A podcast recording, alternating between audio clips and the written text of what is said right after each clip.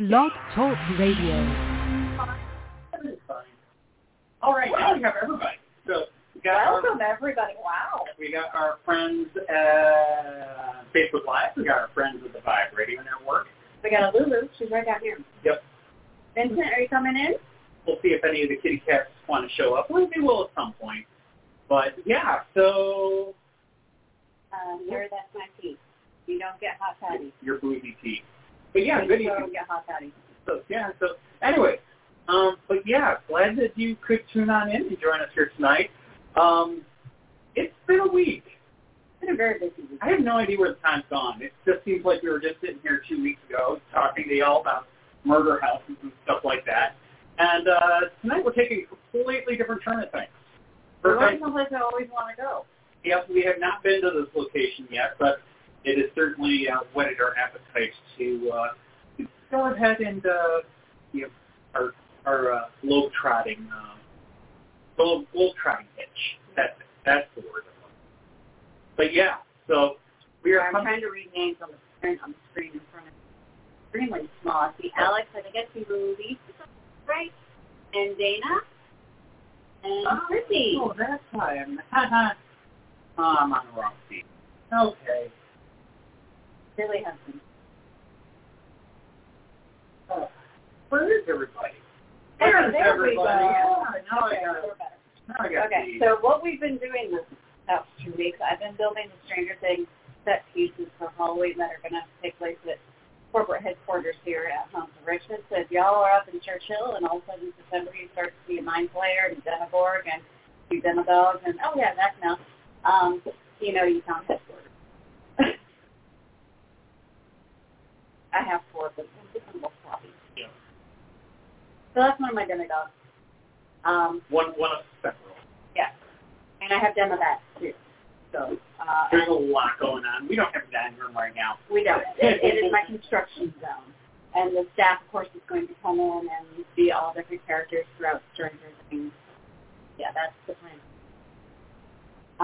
It's going to be fun. Yeah, so definitely come by and trick or treat in October. Yep. But in the meantime, we've got a few months to start before we get there. Yes, we do. So, one full month. But anyway, so we just did our last commercial house tour for a while because they'll be doing their own things for October, but we'll come back in the winter. I think we said January is what we're looking at. Yep. So that is that. We are actually. Shall we announce it? Yeah, might as well. We haven't announced it. We haven't officially announced it anywhere else yet. It is available on the website and whatnot, but we haven't put out a Facebook post or any kind of like media post about it yet. But we'll have a new show.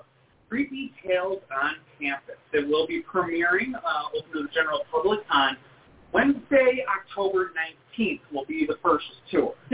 So that is, it's halfway through October on Wednesday. It's when it fit into the schedule. Yes. But it's a brand new tour. It is... it's not all ghosts. It is Creepy Tales for a reason because we have murder stories. Yep. That. It's about three-quarters spooky. But there are a couple of murderous tales in there to round things out. And it's going to take place on DCU's Monroe Park campus. Yes. And it's all about stories. You know, people talk about DCU Monroe Park campus like it's been there forever, but it hasn't. Of course, it's where the well-to-do built their grand mansions, enter the scoffs, no hazards. Yeah, it's got a long glorious and inglorious history behind the neighborhood. And of course, those are all owned by DCU now. Yep. So that's campus. That is available if you want to join us for the premiere of that tour to the general public. It is on sale now on the website.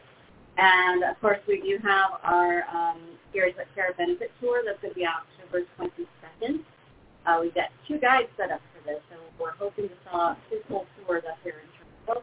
Be myself and Marcia leading those tours, and 100% of the tour ticket price goes to Series That Care next. Yep. So, again, it's the Churchill Chillers tour on October. So, yeah, that's what we've got going on, and our tour 7 days a week does wrap up next Monday. Yes. So that's when we'll be back a little bit because we need to rest. Rest up for our shoulder. So, but yeah, aside from all of that, yeah, so that's about it. Now, tonight, the show we have for you tonight is going to be a little different than usual. Because, you know, typically we take a really deep dive into a handful of stories. Tonight is going to be little vignettes. We're talking stories that are going to be like, you know, 2-3 paragraphs long. I think there's like 15 to 20 stories in this script. So this is going to go one of two ways. This is going to be really interesting, bouncing around and talking about spooky stuff embedded, or it's going to be an absolute train wreck. Whatever the case is. First time we tried this many small stories. Yeah, whatever the case is, you can take comfort in knowing that we are providing this to you for free. So we hope that you enjoy this. Everybody ready? Cheers. But are you going to start reading? No, you won't. Okay. Since you like your intro. And I will go ahead. Once I do the intro, I will get back to responding to some of the people here in the chat. We're very glad to have you all chatting here, and I'll be back with you in a second. But in the meantime, so, Venice, Italy. It is customarily sold to us as the most romantic place on earth. In a sparkling marketing spiel, we are presented with images of canals and gondolas in which couples hold hands and profess their love for each other to last them a lifetime. For tonight, however, place the stereotype aside as we reveal another side of Venice. The city's pale, ghostly face, which will send a shiver down your spine with its curving, labyrinthine alleys. Yes. Dark canals, deep wells, dense fogs, and velving lagoons, and Gothic palaces that seem to be from a dream or a nightmare. Venice is a place where you can feel the weight of many centuries and many intertwined human stories that didn't necessarily have the Hollywood happy ending. Before it was reduced to today's place of romance, Venice had a history based on a complex political system, on international trade, and an ever-flourishing art scene. It was an empire that influence was felt all over Europe, the Mediterranean, and further afield. Yet its command center had been erected on a series of tiny islets scattered across the lagoon in the Adriatic Sea. In that ever-inhospitable environment, people built their lives on the water in very close proximity to one another. It was a diverse society where every sin and virtue could flourish, from the active red light district where ladies of the night would flaunt their wares, to the dozens of monasteries where the noble families would send their surplus daughters. Venice had innumerable facades and a near bottomless secret. Many of these faces and mysteries led to the creation of fascinating legends which still hold the city in their mesmerizing embrace. So tonight we will take you through the mysteries of Venice, where tragic stories, ghosts, and monsters lurk waiting to grab a hold of your imagination. So let's set the stage just a little bit more. When the fog rolls in from the lagoon on a cold winter evening, the whole of Venice takes on a rather ghostly look. It can be easy to get lost in the maze of streets between Rialto and St. Mark's Square. After meandering for some time, you may find yourself at Campo di Stefano, not necessarily your destination, but an eerily beautiful spot all the same. In the evening, the darkness here is barely pierced by a handful of weak streetlights, but in the middle of the Campo, you'll see an old water well that on one hand will seem to beckon for a closer inspection, but on the other will be crying for you to give it a very wide berth. Under these conditions, surrounded by the fog, cold, and darkness, Venice sheds its romantic veneer. Instead, it takes on a foreboding feel, like something out of a film noir, where at any second something terrible can occur. And the fact of the matter is that at some point in the city's ancient history, something most dreadful has likely occurred in the building.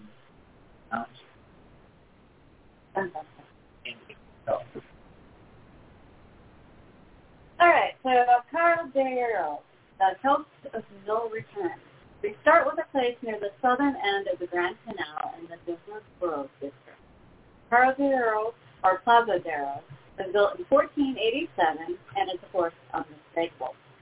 It doesn't just seem to fit in with the buildings that are around it.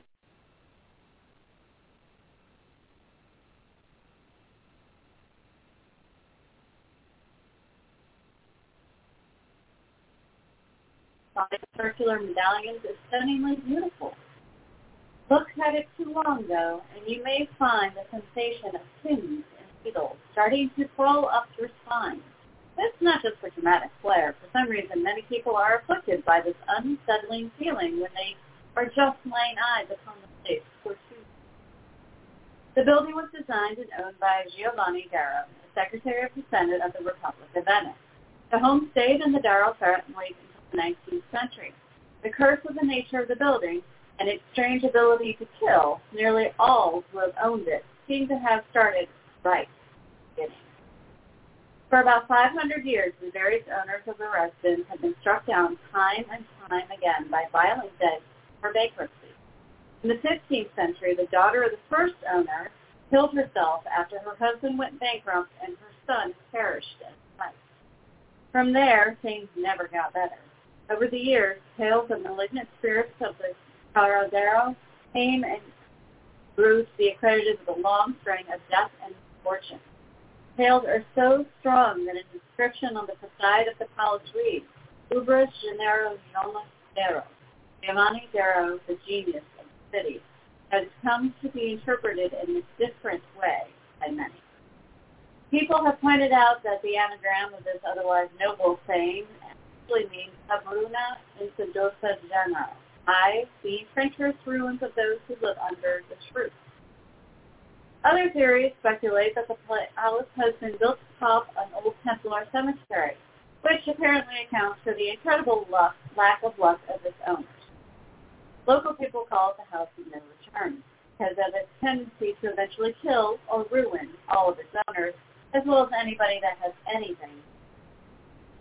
The list of casualties and misfortunes of those associated with the house is impressive as grim, even in the modern era.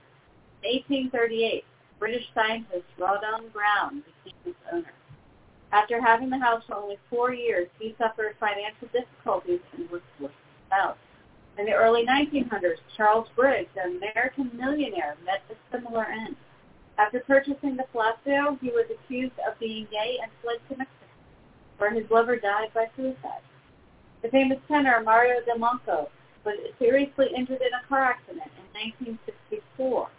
Count Del Wazan was murdered in the home in 1970 after only bought the home in auction just 2 years prior. Count's murderer himself was in turn murdered in London.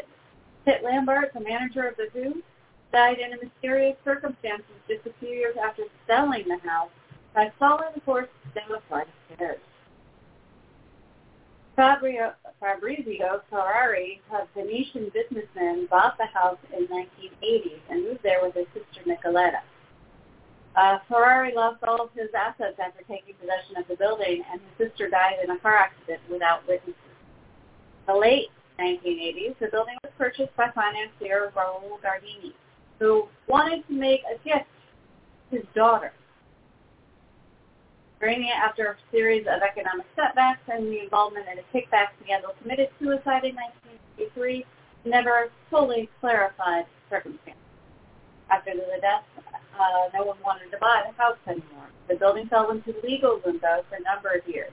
However, in 2002, the building was available for rent. It was during this time that the bassist for The Who, John Entwistle, stayed there for vacation. A week after his vacation, he died of a heart attack. While the entire theory of the curse is based off of unconfirmed rumors of the Templar Cemetery, there certainly seems to be enough misfortune surrounding this building to keep it off your bucket list, Templar Cemetery or not. We won't be staying. Yeah, you know, haunted locations, good. Cursed locations that have a tendency to kill their guests, that might have to stay off our list. Yeah. I might walk by it, but that's it. Walk, not stop. Yeah. No taking pictures. What's happening? Catching up with some people. We've got a couple of new people here tonight. Oh, I saw there was somebody from Maine. Yeah, that was Dana. Dana's up vacationing in Maine tonight. Ooh. So, yeah. Jolly. Yeah, just a little bit. Hope you're enjoying the cooler weather. It's way too hot here in Richmond. Yep. And Haley is brand new here, and she says she takes us a year Richmond, Virginia resident. Resident, yes. Not natives, but we've been here for over 18 years, and we have a lovely home slash corporate headquarters up in the Churchill neighborhood. So, yep. You ready? Sure, why not? Right. So we're going on to find the Palazzo Torini del Adopo, the Venetian theater of Cannaregio. Apologies to anybody who speaks Italian. Cannaregio, at the north end of the city. The Palazzo has an annex that is known as the Casino of the Spirits, which is translates to Casino degli Spiriti. This is a small building built in the 16th century to host meetings between Venetian philosophers, artists, and learned men of the era. However, the palace and its annex were eventually abandoned. Strange noises could be heard at night coming from the direction. Some said that the place was cursed and that its religious cults would congregate there to invoke demons and spirits. With a name like House of the Spirits, or Casino of Spirit, it is a little surprise that these stories would pop up.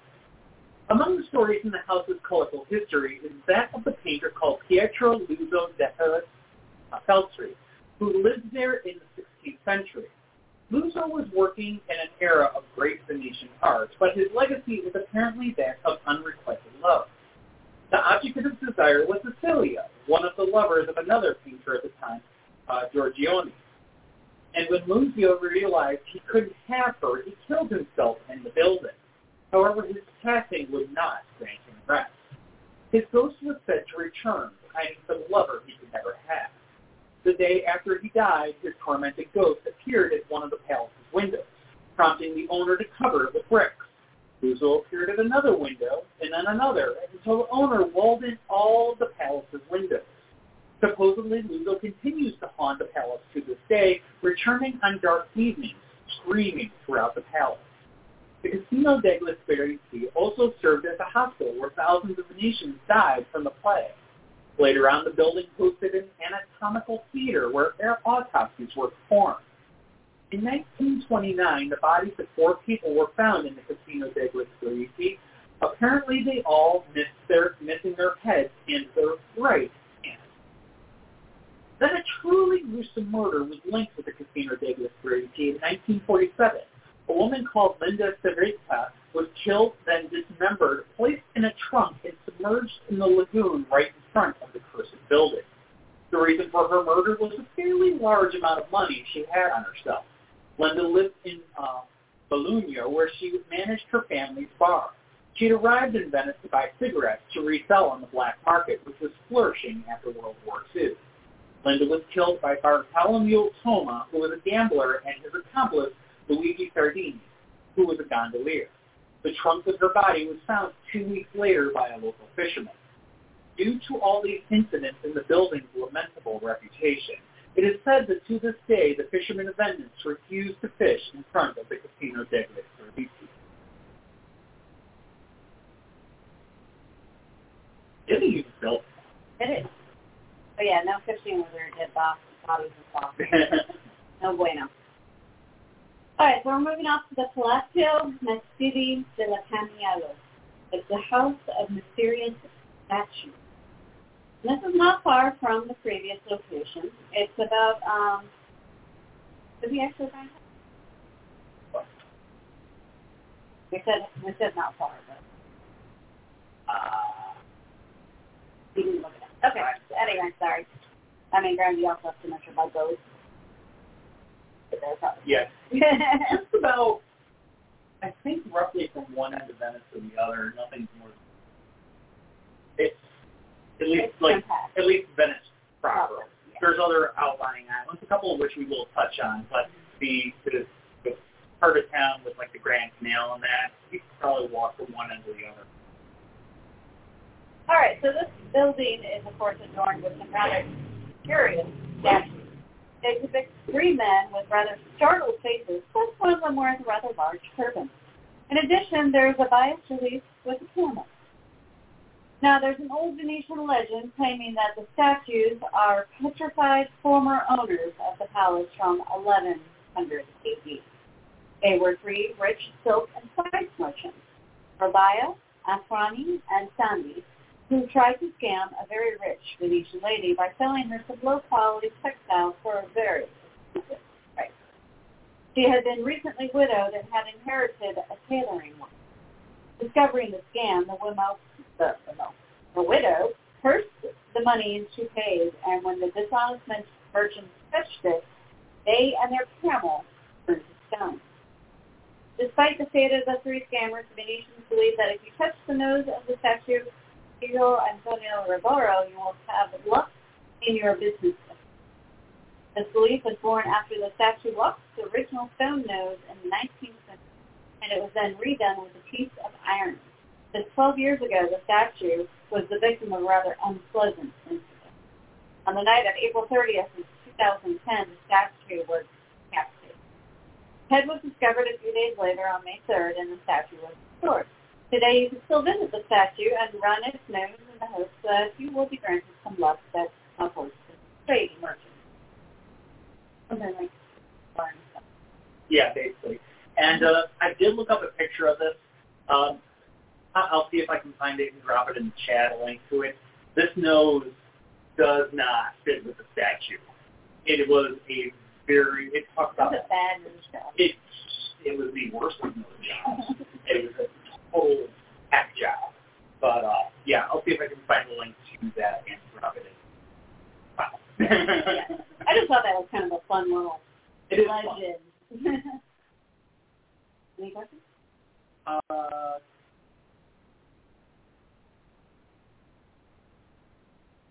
And there were questions on the phone. Got Paul here from Georgia, who has been to Venice. Beautiful, and the cigarette black market is doing very well. That does not surprise me. Yeah, but yeah, so yeah, that's it for the moment. All right, so now we're going to talk about the most haunted place on Earth. I know we say this a lot because there's a lot of places that like to claim this one, but I think this one might actually win. This is Povaglia. It's a location you've probably heard of. It's notorious for its grim history, and it's officially off-limits to visitors. So a lot of people try. Again, we do not in any way, shape, or form suggest you go and try to find this. You can go by boat. Don't try to get off. Now, it's said to be one of the most haunted places on Earth, and it is set south of the city proper. This small island in the Venetian lagoon has faced the brunt of local evil. Originally, it was used as a port in centuries after the Roman Empire. The use of the isolated spot of land turned into a plague blast. During the many outbreaks of plague that devastated Venice, the plague victims, both alive and dead, would be taken there and would be buried on the island or taken there to die. The island became one giant burial ground with over 160,000 people laid to rest there. It was known as the Island of No Return. After lying almost abandoned for years, in 1922, a psychiatric hospital was built on the island. The hospital was run by a school doctor who performed horrific experiments on his who he deemed less than human. Located so far away from the prying eyes of the city, the doctor felt like he could do whatever he wanted here. It didn't even take much to be sent there to the asylum. Any understanding of mental illness was in its infancy at this time, let alone actually providing the mentally ill with any helpful treatment. The doctor was thought to have been driven mad, perhaps, by the plague ghosts of the island who were trying to protect the innocent souls he was abusing. The doctor attempted to commit suicide by jumping off the hospital bell tower. But, in almost a twist of fate, he survived the jump. The injuries were traumatic, and eventually he would succumb to his wounds, but not without tremendous amounts of suffering. The hospital closed in 1968, and since then the island has been off-limits. Fishermen won't even approach its shores because they believe the island is cursed. Locally, it's believed that the soil is mixed with the ashes of the people who died and who were buried there. The buildings have been left to the elements and are literally falling apart. People have heard agonizing screams and cries coming from the abandoned island at night. Now, is that the sound of the building falling down or the ghost crying out at night? We'll let you know. But if you actually look up pictures of this place, It is really creepy. Yeah. Right after that, it's all. Yeah. Yeah. Oh, God, it is, yeah, something. The investigators roll any pills. We have not. I'm not even sure if Steven Company has been there yet. I think I've come across the stories in there, but I don't know about investigation. Yeah. Good question. We'll have to message our friend Steve and find out if he's been there. Yeah, we tried to, as much as we try to get out for investigations. The tours take a lot of our time. Yes. But we do get out from time to time. And if I ever win the lottery, you that haunts Richmond will find who's on his building. Go ahead and read one more. Do you need to Google? Yes. Okay. All right, so now we're going to talk about some of the famous locations. This is the Sando and San Parador Column and the Cala del Muerte, excuse me. One of the most famous locations in all of Venice and maybe all of Italy is, of course, the San Marcos Square. It's a broad plaza in front of St. Mark's Basilica, and it's surrounded by beautiful architecture and a variety of monuments. At the southern end of the square, where it meets the water, are two columns that have long been symbols of Venice, Colonna di San Marco and Colonna di San Cardero. Given their celebrated status, it surprises many to learn that they don't have a glorious past. When the columns were first being transported to Venice from Constantinople, the ship carrying them tipped over, and a third column sank, and it remains there today. In the shadow of the first two columns from the Middle Ages through the Renaissance until the mid-18th century, space between the two landmarks was used as a place of capital execution. Any hundreds of thieves and any republic, murders, and of course this was all under the direction of the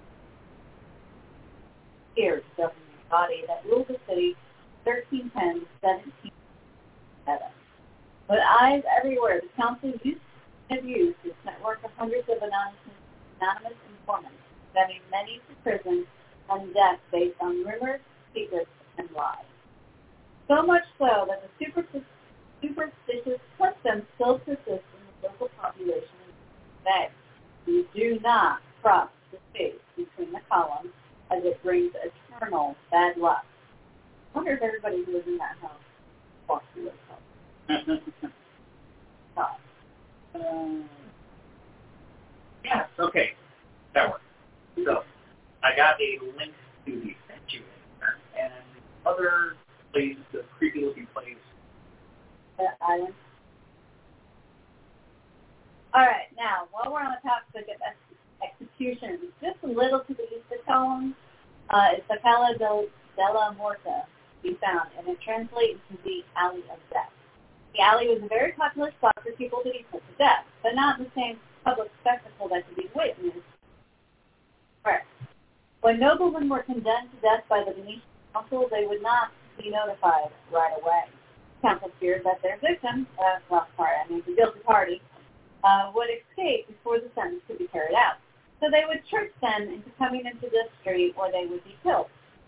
Now, these alleyways extremely narrow, and there would be no escape once somebody started after you. You would think after the first few times somebody would have caught on to this trick, but I guess news doesn't travel back during the medieval times, not like we have our cell phones today. And, of course, dead men tell no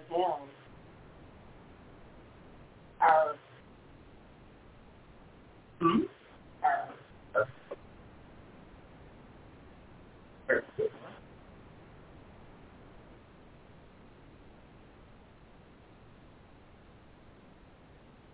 Looking for the name on. Oh, no, I got that one. Okay. Global? Yeah. Got that one. Creepy-looking building, the house of mysterious statues. Got the statue. Yeah, that's that. I got that. Okay. Are you ready to?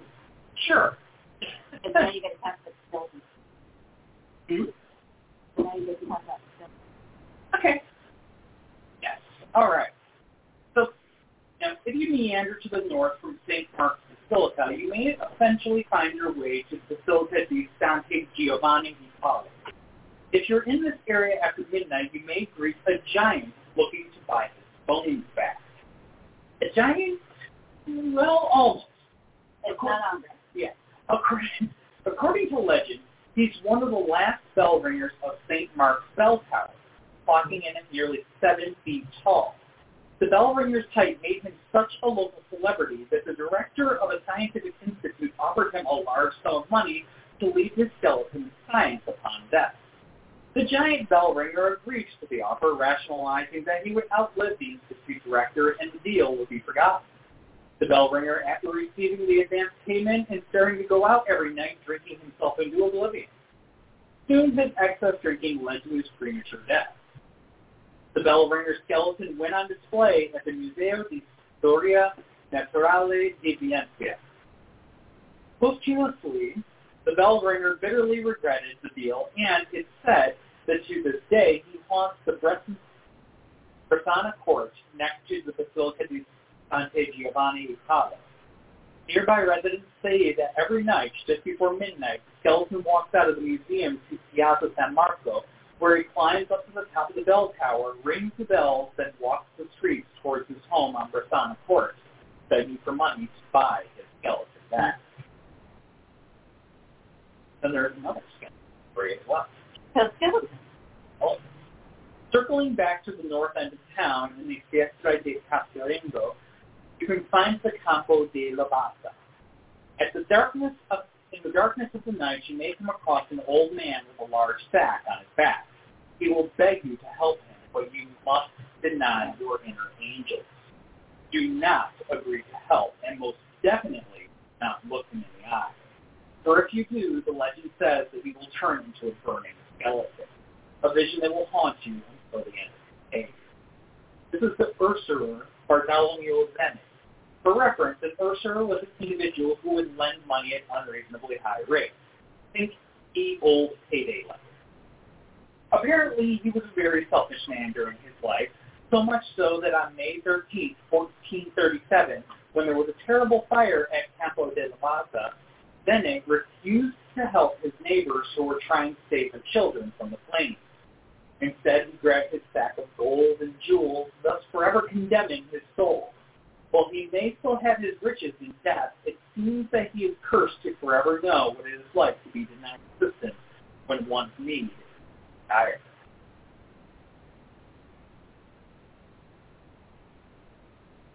I like this.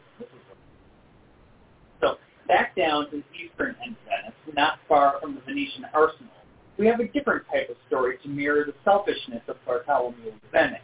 This story concerns the churchyard of Chiesa di San Francisco della Vigna. Today, from the outside, the churchyard is very difficult, if not impossible, to lay eyes on, as it is enclosed within a very high wall. This is unfortunate, as it denies us the opportunity to have the same experience as the man did in November.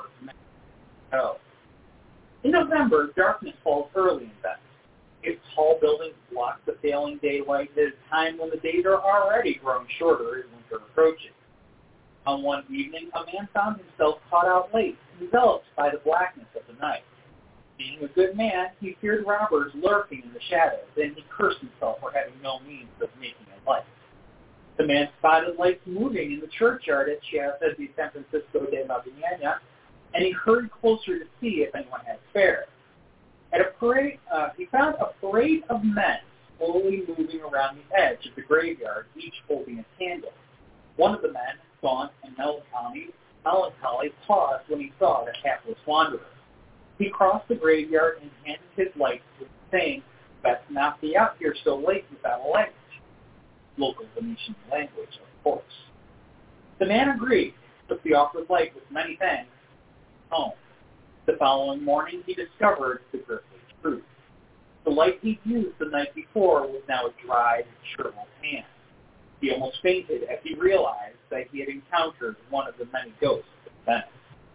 Still, he wasn't about to rob one of the dead of a body part. That night, he returned to the churchyard, found the parade of men continuing their patrol around the edge of the graveyard. all but one held aloft away. The man ran up to the lost soul who had helped him the night before. Swallowing the spear, he gave him the dried hand. The ghost smiled, his hand, and went. That little trick. It is. Better than the monkey's paw. Well, okay. Patrick was promising. Or giant skeleton pre Home Depot. Yes, definitely. It's on our purchasing list. It is on our shopping list. All right, but don't ask me, Palace. This is in central Venice, facing the Grand Canal. It was first built in the 1500s, and it was completely rebuilt in the 1700s, resulting in the building we see today. This actually makes it one of the newest structures on the Grand Canal. 1951, the classic Palazzo Grassi has served as an art museum in one form or another. In the 1980s, the museum was evolving and underwent a major renovation. During this time, a night watchman was walking through the building when he heard a young girl's voice. The boy screamed, "Stop!" The night watchman froze in place and turned on his light. He looked about, but he couldn't see anything. He was moving more slowly now in order to keep an eye out for the person whose voice he had heard. Then when he noticed a huge hole. The voice had been warning him to stop before falling to his death. After asking around, the owners discovered that years ago, a young girl had been thrown off the balcony into the courtyard below. She had been trapped in an abusive living situation and unfortunately died at the hands of her abuser. Seems now she tries to protect others around the palace from any kind of suffering. Today, it's a contemporary art museum funded and curated by billionaire and contemporary art collector François Pinault. And if you are not a contemporary art aficionado, you may find the museum worth a visit for the beautiful architecture alone. And who knows, maybe you'll have opportunities to cross paths with the spirits through their little hosts.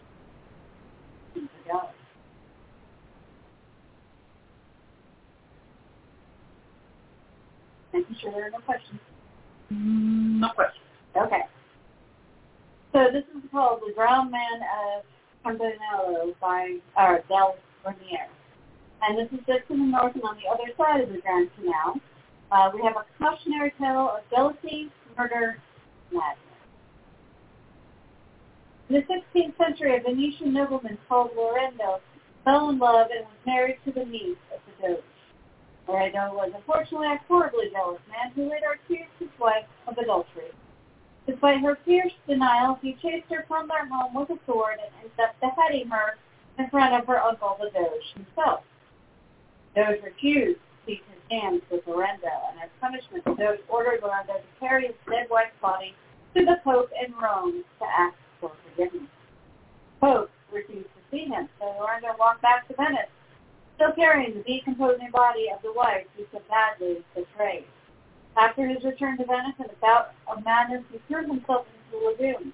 His ghost can still be reported to be seen on the Grand Canal coming out of the water, carrying his wife's head. Little grim. And he got off easy. He did. I'm sorry, but if you had a family member in front of me, I'm going to behead you. Yeah. Just what? Yeah. But he didn't want to call his wasn't either. Somebody else? And now it was. Yeah, that's true. So, now, at the far end of Venice, we can find Garibaldi della Vienna. I'm guessing I got that. Maybe I haven't quite had enough to drink yet. I don't know. But anyways, this is in a newer section of Venice, relatively speaking, that sits on drained swamplands, courtesy of orders from Napoleon Bonaparte. So, newer, as in only a couple centuries. Now, here you can find an imposing statue of Garibaldi, the hero of Italian unification. Pay close attention to the bronze statue of the soldier standing proudly on guard right behind Garibaldi's back. This soldier is Giuseppe Zolli, a young man native to Venice who was so dedicated to Garibaldi that he swore an oath to always guard the back of the Italian hero. Amen. Yep. Zolli, a student at the University of Padua, joined Italy's independence war in 1859. He became one of the 18 Roses, which is red shirts, the volunteers who followed Garibaldi. Amen. Yeah. After his death, Zolli was buried in the island of San Michele, the cemetery of Venice. Zolli's statue was placed at its current spot in the Biennial Garden after a curious incident in 1921. This is when people started reporting sightings of a ghostly soldier dressed in a red shirt who would trip and tug passers-by in the vicinity of the Garibaldi monument. But after some time, people began to report seeing a young ghost in a red shirt wandering the garden asking for Garibaldi. Seen as this ghost was clearly Giuseppe Zolli, and did not plan on leaving Garibaldi alone, designers made him his own statue behind Garibaldi.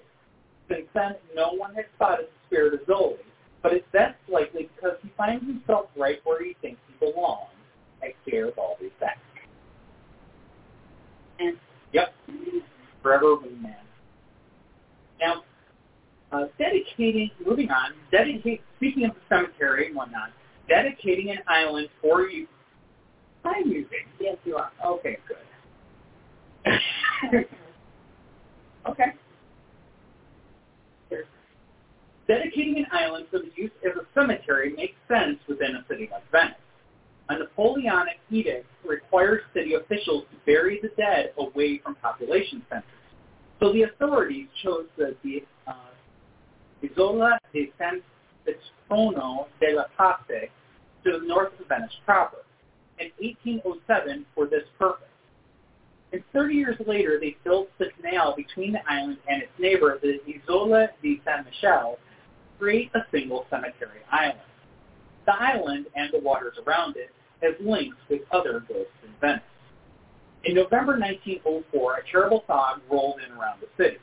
A vaporetto captain reluctantly set off for Burano, a worker's home after a long day. So it's like a little taxi. Yeah. And Burano is actually the area to the north of the cemetery. So it's still part of Venice, but it's a suburb. Yeah, suburb. Now, no, not Burano. I'm sorry. Next place. There's two gondolas full of people from Murano also set off from the jetty on the other side of Cemetery Island.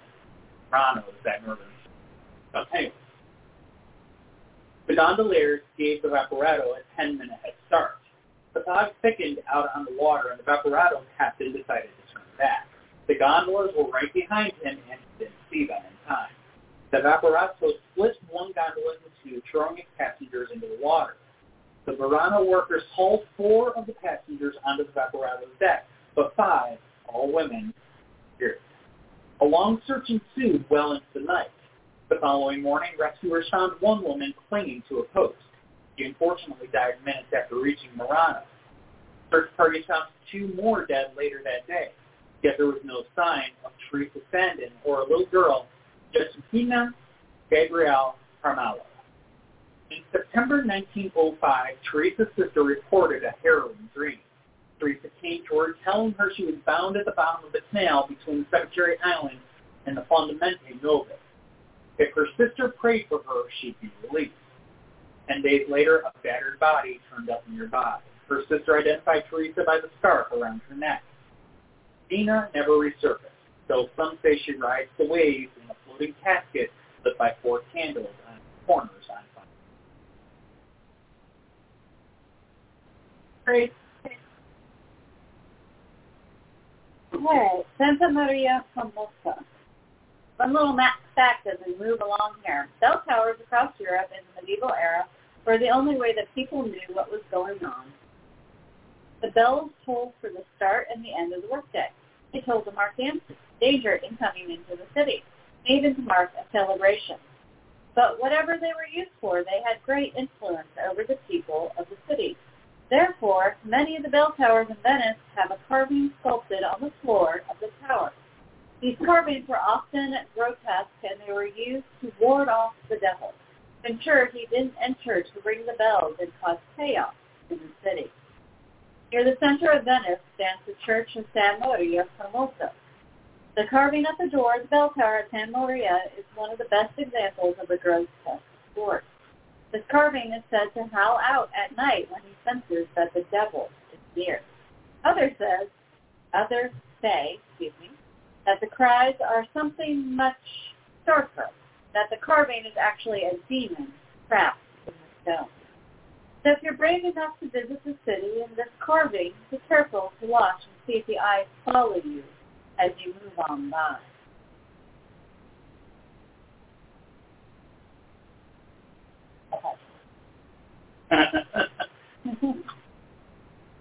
Always a bride, never a wife. If you wander the streets and the plazas of Venice at night, you may come across an apparition of a young bride, Tosca, who is looking for her ring finger with a wedding ring attached to it so she can marry her beloved.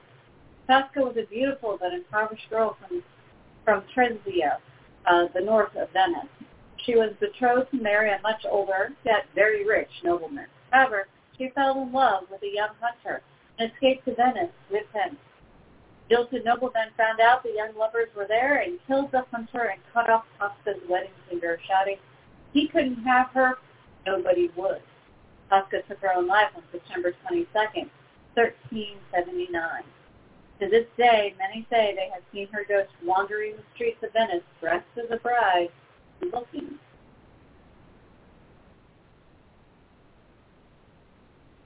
Philosopher's ghost. Giordano Bruno, the 16th century Dominican friar, philosopher, mathematician, poet, cosmological theorist, so let's just say he did a lot of things, was the one who opposed the then accepted genocentric doctrine of the Catholic Church.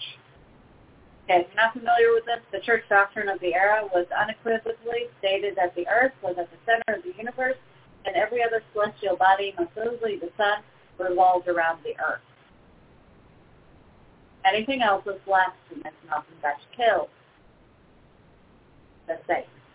All right, so obviously he was arrested by the Venetian Inquisition on May 22nd of 1592 based on the denunciation of the local patrician Giovanni Martinez. It was, in fact, Giovanni who had invited Floriano to Venice. Yet the patrician soon felt unhappy with the teachings he received from the Roman philosopher and started to dislike him as a person. From Venice, Giordano was extradited to Rome, tried for 7 years, finally declared a heretic, and burned at the stake in 1600. They mentioned the same thing, right? Allegedly, he replaced this betrayal of his former host, Giovanni, by haunting his palace, the Ca' Marciano in Venice. Apparently, on the anniversary of the philosopher's death, February 17th, of strange occurrences relate to the water current. For example, pipes would burst, flooding the rooms. Others believe that the face of Giordano would engulf in flames and can sometimes be seen at the upper right window. I mean, he's got a legitimate reason to be. Legitimate reason to be. I think I would be, too. All right, Patrick, this section's for you. We have come to the cryptoids and legendary animals because, you know, they've got you. I get to read. You get to talk about most.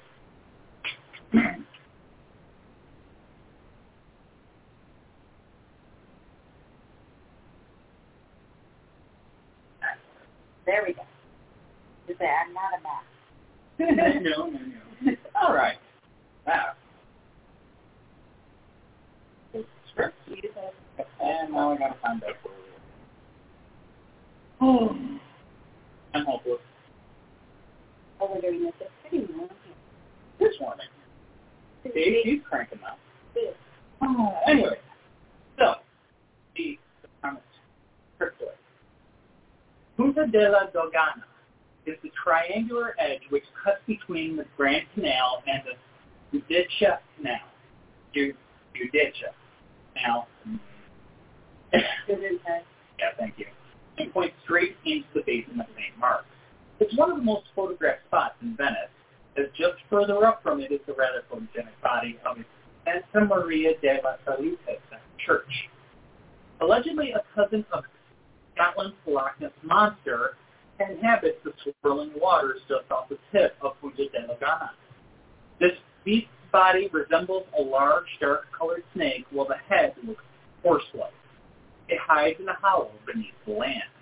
Fishermen swear that the sea serpent appears out of the dark waters on moonless nights, earning it the nickname the Black Water Mouse. One witness in 1933 claims he saw the serpent rise above the surface to catch and eat a seagull in a single goblet. Head over to the Punta della Gonna. I should edit it. Or use the word ballad up. On dark, moonless nights, totally at your own peril. Sure, I hope it'd be a little more local side. Something.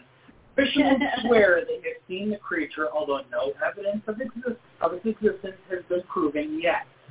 If you decide to go hunting for this creature, keep your camera at the ready, and you may be the first to land credible evidence. Yes. I wonder if those were a reward for a good person. I would think so. Should be. You catch a picture of it, so go ahead and mark it off to the high thing. Anyway, so now moving on, we have another picture. Now, in the past century, elephants would sometimes come to Venice as part of a circus or a traveling show. There is a tragic story about an elephant in Venice which in 1890 managed to escape its cage on Rivera degli Giovanni, trampled through the Piazzeria of Castello. The terrified animal caused much damage, destroying houses, staircases, and doorways as it went. Terrified Venetians ran to hide, and a group of soldiers pursued the elephant with their rifles. Finally, the elephant ran inside the church of San Antonio, where its foot got stuck in a tombstone, allowing the Venetians chasing it to finally catch and shoot it. But killing it outright wasn't enough for them. They brought it to St. Mark's Square and executed the animal with a hand cannon. The poor elephant was no doubt just really scared and didn't deserve this horrific end. If you listen closely when you stand near the Church of San Antonin, you can sometimes hear the stomping of huge footsteps, thought to be the ghostly stomps of the elephants who once went rampaging throughout the city. Now, which is pickles. Many unorthodox ladies lived in Venice through the centuries, from courtesans able to compose elaborate poems and having their own literary salons, to nuns who would freely entertain in more ways than one of the Venetian noblemen. Venice was a hotbed of activity day and night. Now, Elena Draga was a woman of many talents, and most remarkably, of many different personalities. She was, she said, possessed by evil spirits and could design the future and perform magical rituals. After the plague in 1582, only two spirits remained in her. One was mute, and the other was called Ferran Drago. Elena openly complained of the terrors to which the spirit subjected her, from physical maladies to the desire to finish herself off.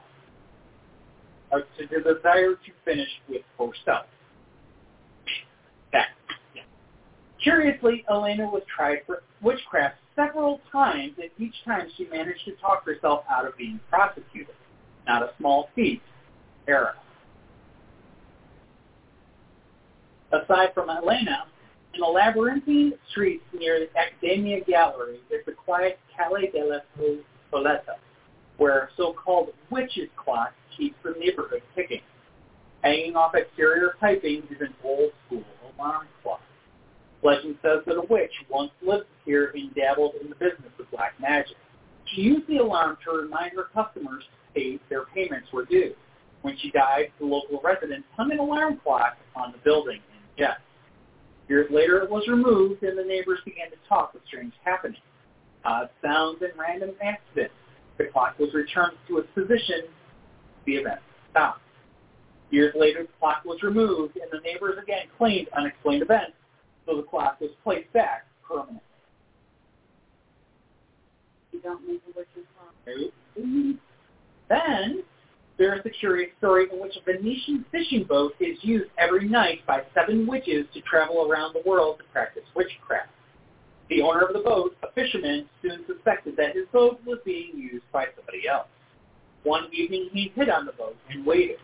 The 7 witches soon arrived, said an incantation, and headed straight to Alexandria in Egypt.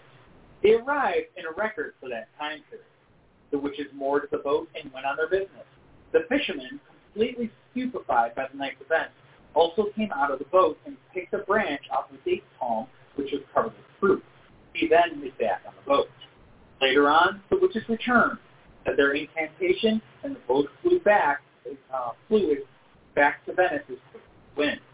The fisherman was not discovered by the witches, and he used the branch covered in fresh dates, which at that time only grew in Egypt, to convince his friends that indeed he had been on that incredible journey. And then there is the tale of the Melusine. What? We'll get there. Okay. Not there.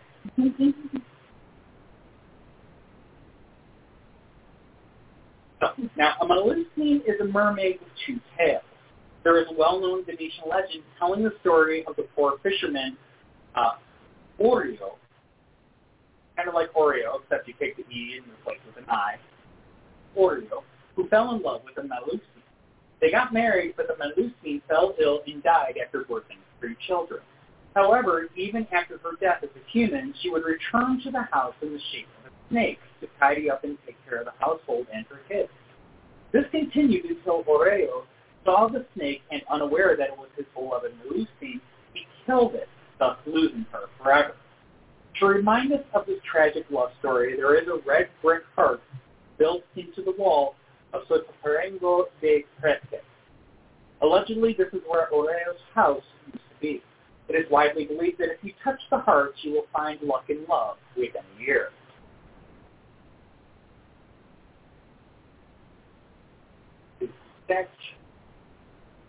Oh, no, we have to tell this one where it hints at. Oh, so.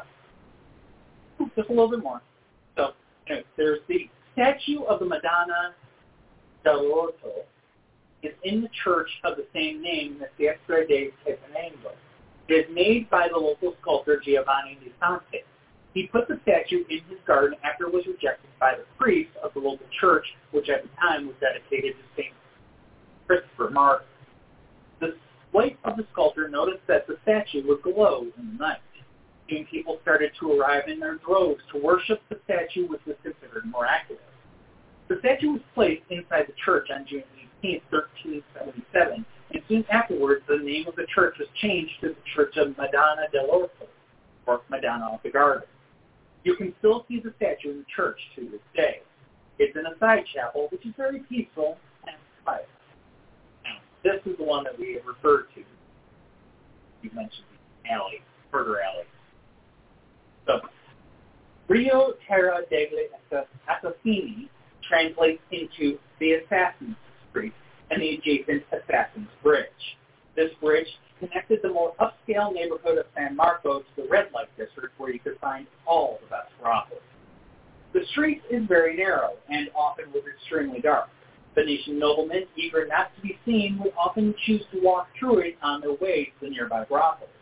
But in that tight spot, they were an easy prey for robbers and murderers, hence the name of the street, Bridge. There is a very famous Venetian legend referencing the Ponte degli Assassini. In 1507, a humble baker, Pietro Tosca, was beheaded in Venice. Under torture, he had confessed to the murder of a noble Venetian. In fact, the poor baker had come across the nobleman lay dead in the corner between Castel della Mondola, where the brothels used to be, and the Bridge of the Assassins. Piero takes the bloody knife up off the ground, seduced by the silver blade and the gems adorning the handle. He was then found with incriminating evidence in his possession. The real murderer confessed to his crime on his deathbed only a few weeks after Pietro's beheading. This grave miscarriage of justice led to the birth of the phrase Recordete del Padre Honorato, or Honorato, Remember the Poor Baker, which the Secretary of the Council of the Ten would allegedly utter to the councilors prior to the passing of the sentence. Through remembrance of the poor baker, two red candles used to be lit every night between two arches on the south side of St. Mark's Basilica. Some people have been said to smell freshly baking bread floating through the air here, even in the dead of night. We'll wrap it up there. There's a couple more here, but we can go ahead and save them for, I'm sure, an inevitable Haunted Italy episode. Okay, definitely. I would go ahead on those classes and get them started on Italy.